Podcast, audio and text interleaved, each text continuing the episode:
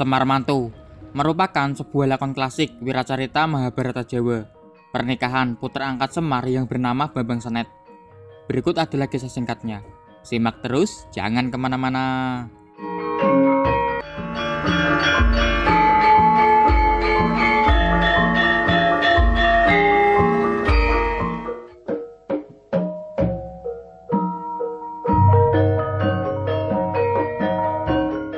Kali ini, kisah dimulai pada sebuah pasewakan di kerajaan Duwurawati dengan Prabu Sri Batara Kresna yang memimpin pertemuan.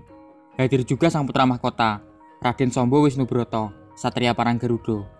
Lalu, Abdi Kepatihan Arya Udowo, Satria Widoro Kandang, serta sang Senopati Agung Kerajaan Duwurawati, Arya Setyaki, Satria dari Lesan Puro, Swalobumi, dan Garboruci.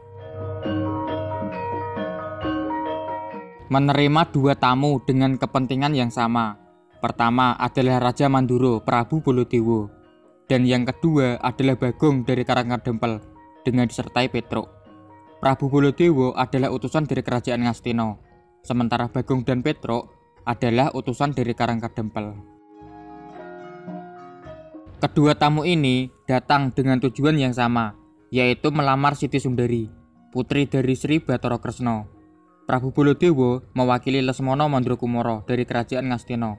Sementara Bagong mewakili Bambang Senet, putra angkat dari Semar, yang berarti adalah adik bungsu dari Bagong.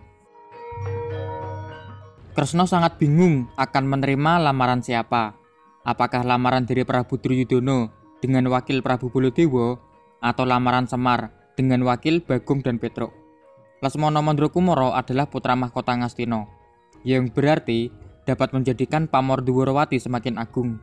Sementara Bambang Senet, walau orang biasa, namun adalah putra angkat dari Semar yang sangat dihormati oleh Kresno. Perdebatan pun sempat terjadi antara Prabu Bolodewo dengan Bagong dengan alasan masing-masing. Keduanya sama-sama merasa layak dan berhak untuk melamar sang putri, yaitu Siti Sundari. Akan tetapi, keputusan tetap berada di tangan Sang Prabu Sri Batara Kresna. Dan akhirnya, Prabu Sri Batara Kresna membuat sebuah sayembara untuk melamar Siti Sundari.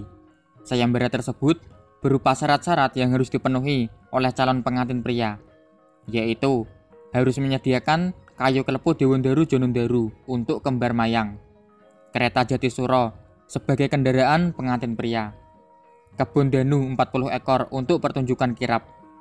Wanoroseto sebagai penari pengatur langkah. Gamelan Lokanoto untuk iringan musik pengantin. Serta tujuh bidadari sebagai putri Domas.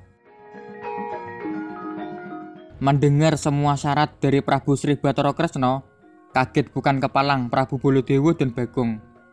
Prabu Bolodewo tidak yakin Lesmana Mandrakumara yang dibantu 100 Kurawa pun mampu memenuhinya.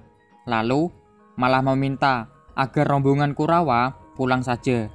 Sementara Bagong menyanggupinya dan segera kembali ke Karangkadempel.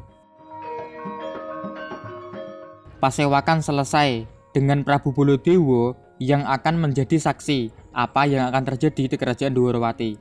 Lalu bersama Prabu Sri Batara Kresna masuk ke dalam kedaton, sementara Patih Udowo membubarkan para hadirin di pertemuan tersebut.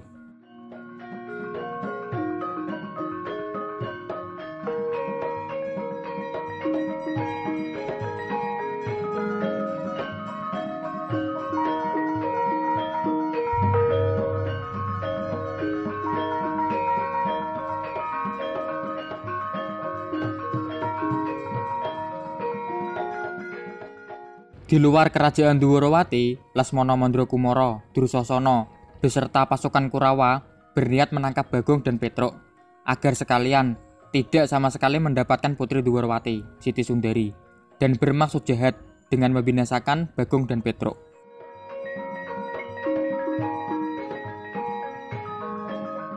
Akan tetapi, apa daya pasukan Kurawa yang bukanlah tandingan dari Bagong dan Petruk Semuanya dipukul mundur oleh Bagong dan Petruk. Maka pulanglah Lesmana Mandrakumara bersama pasukan Kurawa kembali ke kerajaan Ngastino. Sementara Bagong dan Petruk melanjutkan perjalanan menuju Karangkadempel.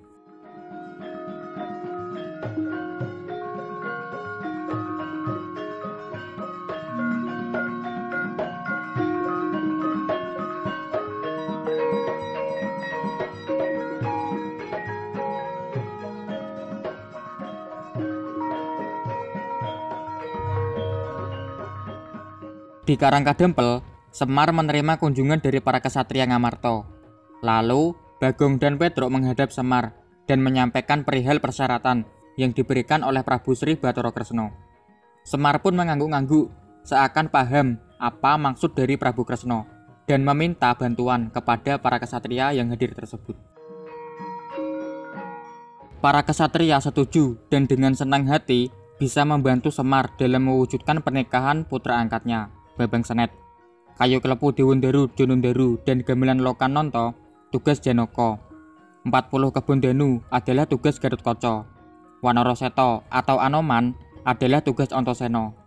Kereta Jatisuro tugas Werkudoro.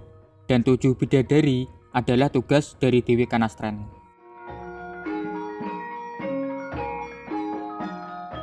Singkat cerita, semua persyaratan sudah lengkap.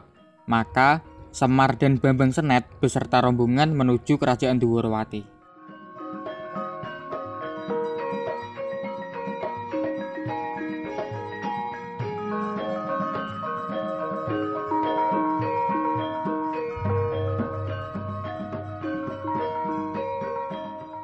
Di tanah Sabrang ada Togok dan Bilung, di mana sudah beberapa bulan Bilung merengek-rengek meminta menikah kepada Togok dan karena tidak tega, Togok pun membantu Bilung untuk melamar Siti Sundari. Akan tetapi, terlebih dahulu menyamar sebagai pria Rutpawan. Togok menyamar sebagai Nindyo Gubito, serta Bilung melamar sebagai Tejo Kusumo.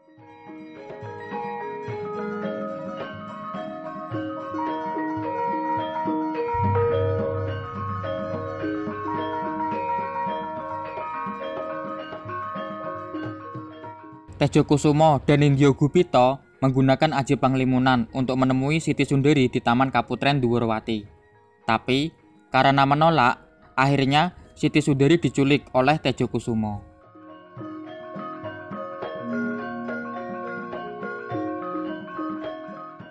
Semar dan Bambang Senet menghadap Prabu Kresno dan membawa semua persyaratan yang diminta oleh Prabu Kresno.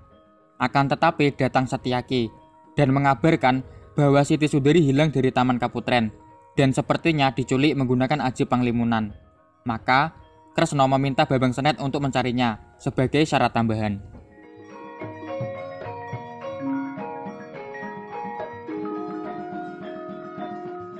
Babang Senet berhasil mengejar Tejo Kusumo dan Indio Gupito yang menculik Siti Sundari. Lalu terjadi pertempuran yang sangat tidak adil karena Babang Senet dikeroyok. Akan tetapi Semar tidak tinggal diam dan dengan kentut saktinya, Tejo Kusumo dan Indyo Gupito kembali ke wujud Bilung dan Togok. Dan kemudian, Togok menasihati Bilung agar mengurungkan niatannya dan kembali ke Tanah Sabrang. Karena kentut sakti dari Semar, Babang Senet juga kembali ke wujud aslinya, yaitu Abimanyu, yang kemudian membawa Siti Sundari kembali ke Duwurwati.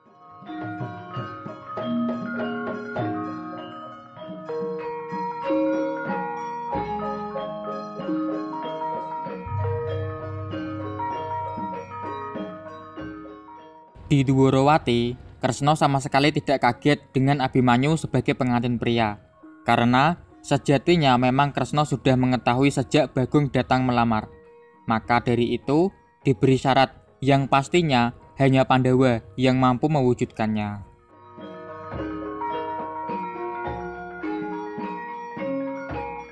Silahkan komentar mengenai video ini.